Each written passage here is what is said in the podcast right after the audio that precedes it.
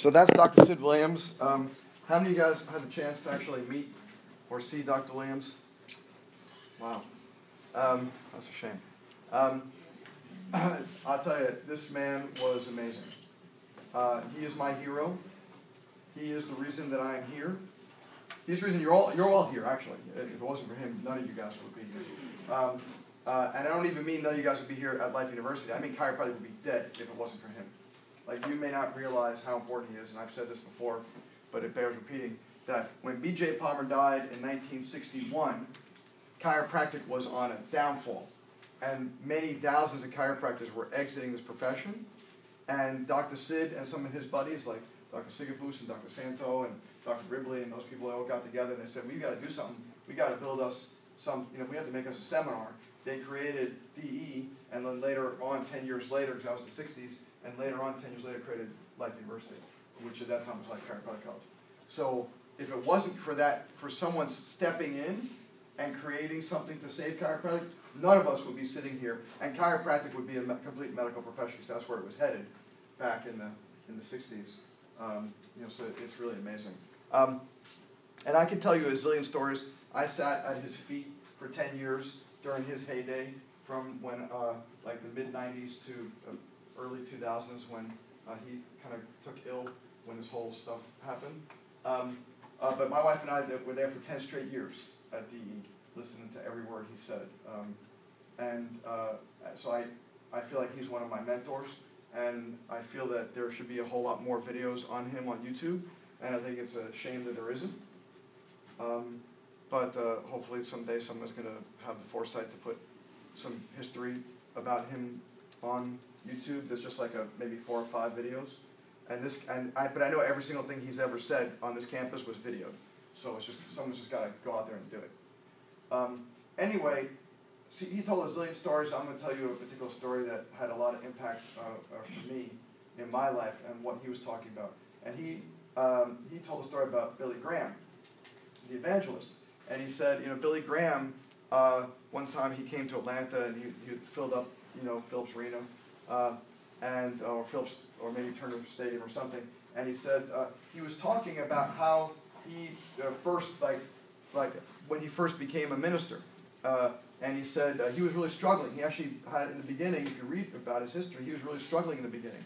And it took until Billy Graham decided to take on his ministry in full faith and when he took on his ministry in full faith, then he had a completely different mission and vision. Right? But the key was in full faith, meaning like 100%. Right? Either it's all or nothing. Right? And that's what you really got to do with chiropractic, what Dr. Sid would say. This isn't like dipping your toe in the water and seeing that, oh, it's kind of cool. Should I jump in? You know, it, it's not like that. Like what he said about chiropractic is you got to jump in in full faith and then your life will take on a whole new meaning. You don't just test the waters and see and test the waters and see and let's see how it is. You got to jump all the way in, right? And the key thing in that and why that's so important is because so many of us are in halfway in a lot of things. You know, but the divorce rate now is 50%. That's because anytime someone has any kind of problem, what do they do? I'm out of here. This is a disposable thing, right? It's just like it's a can. I'll just throw that can out, right? The whole idea is, is when you when you accept something in full faith, that means you're in it for the long run. You're in it at 100%. You're not going to dabble in chiropractic and dabble in this and try this and try this. You know, it's not going to work if you try. You know, what did Yoda say? There is no try, there is only do. Right? That's what he said, right? There's no trying. You don't just, he, that's what he said to Luke, remember? When Luke said, I can't lift the, you know, spacecraft thingy, whatever it was, X-Wing fighter.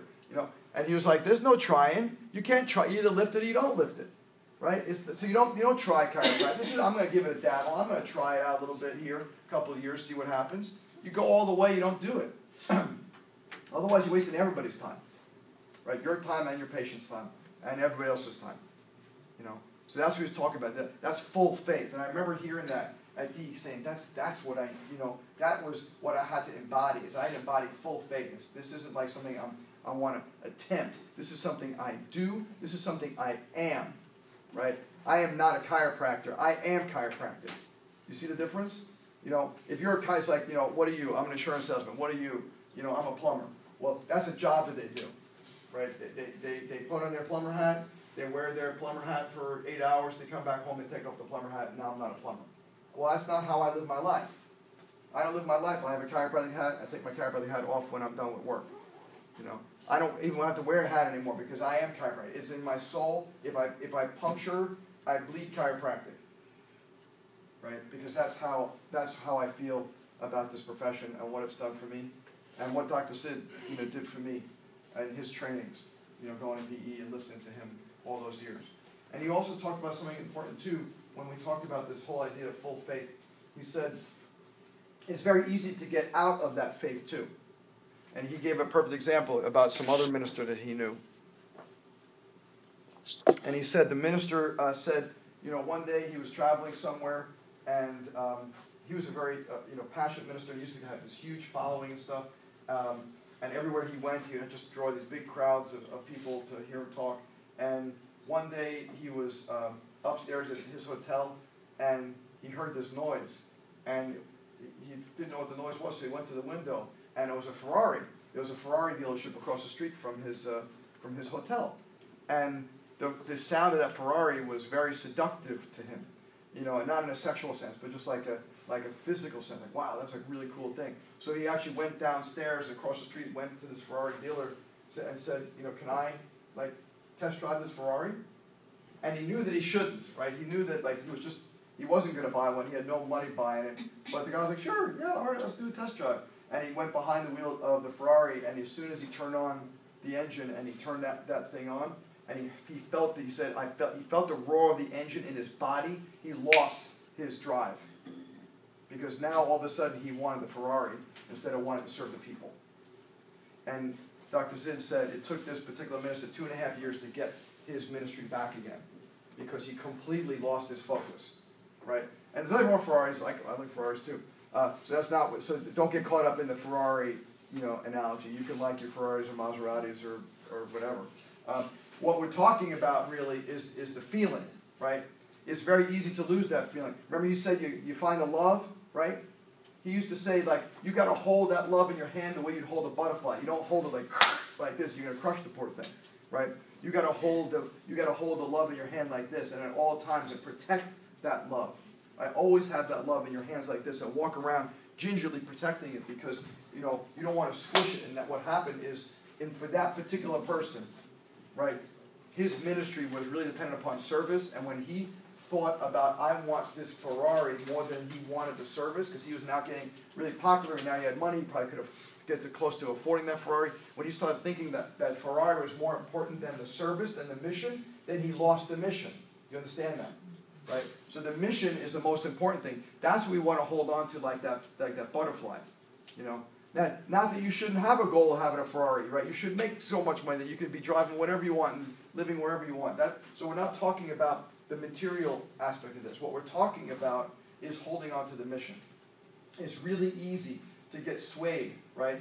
It's really easy, especially when you guys graduate. You guys have student loans, $200,000 student loans. It's going to be very easy to get swayed right? But how do you pay back student loans? Like I saw there's a sign that says student loan repayment seminar, you know, thing, which you probably should go to just to learn how to you know, do it right. Mm-hmm. But I can tell you how, can, I, can, may I give you a suggestion on how to do it?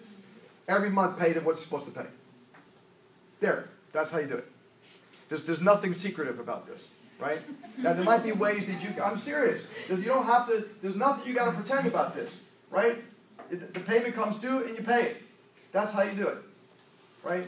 And you want to do it really quick, then, then, then pay off all your other crap that you got, all the stupid credit card things that you have, pay those off, and then start and then dump the stuff that's in the credit card into the student loans, right? So you got your two hundred dollars a month, you're paying off a credit card you, for whatever it is that you bought in the past. Well, cut up that credit card so you don't use it anymore, and I take that credit card money, you're paying two hundred dollars a month to pay off that Visa thing. All right, so when you're done, you don't say yes, now I got two hundred dollars more a month to spend on me. You say yes, I got two hundred dollars more a month to put into my student loans and you start rocking all these other things, payments into your student loans until you start paying double, triple what you're supposed to be paying, and you didn't pay them off in 10 years. That's how you pay them.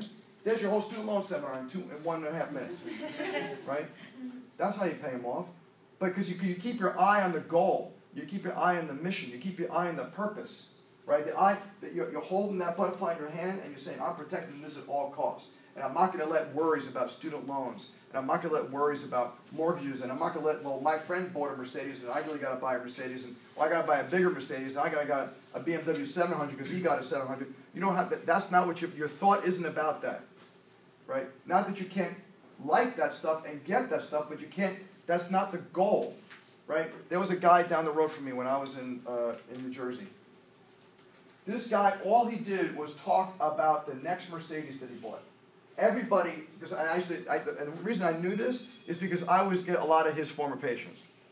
And his former patients would say, I really love coming to this office because you talk about us and make us feel good. And he would talk about himself and his brand new Mercedes and how he's going to get this latest one. And every six months he would turn one in and get a new one. And that was his whole thing, was him and his Mercedes. Everybody knew that about him, right? So they, they went they went to see him, and he and he, he, he was an unbelievable advertiser. He was on TV and radio and all these commercials and stuff. So he was very good at marketing. But he was he should have shut his mouth. Is what he should have done. Just adjust the people, right? Right? And he because he let go of that butterfly a long time ago, and he's not even there anymore. I just drove by a couple months ago when I was up there in New Jersey. He's not even there anymore, right? Because you, you can't let that butterfly go, right? If you focus on the Mercedes too much instead of focusing on the mission and focus on the people and focus on the kids that need to get adjusted, then you're going to be focused on the wrong thing, right? Especially in this day and age. You know, it was amazing. This is 1996. He's talking about you're not going to have insurance anymore. He's right. I had 100% insurance practice back in the 90s. I have almost a 10% insurance practice now. Right? It's almost 0% insurance, although it takes up a lot of time. But it's almost zero, it's like almost nothing. And he was absolutely right, because insurance isn't paying for chiropractic. Insurance is paying for crisis. Right? This man was a genius. You've got to listen to him more. You've got to read some of his books, like Lasting Purpose, right here in the library. Go get Lasting Purpose. You know, DE's got has a they sell uh, still a couple of his um, his CDs and stuff or MP3s. Get some of his stuff to listen to. Uh, go into the library. Maybe they have some stuff in the back basement or something. Uh, uh, more stuff you can listen to, right? We have you got to the, the people like this, the giants that we've learned from before. They're the ones we really need to pay attention to, and think about think about the, you know why you're here, and, and while you are here, right? Sharpen that saw, like we talked about. Sharpen that saw. Listen to the giants who came before us. And remember, there's a reason that you're here. And the reason isn't paying back your student loans. And the reason isn't buying a big car and a big house. All those things might come, and that's great, but that's not the point. You didn't come to school to pay back your student loan, right? That's not why you got an education. So you can become a student loan repayment expert, right? You became a chiropractor because you want to serve the people, right?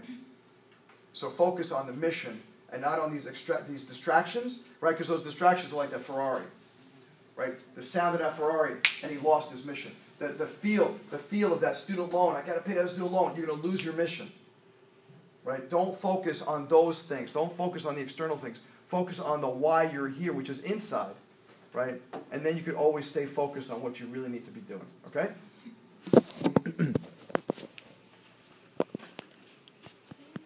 Mm-hmm.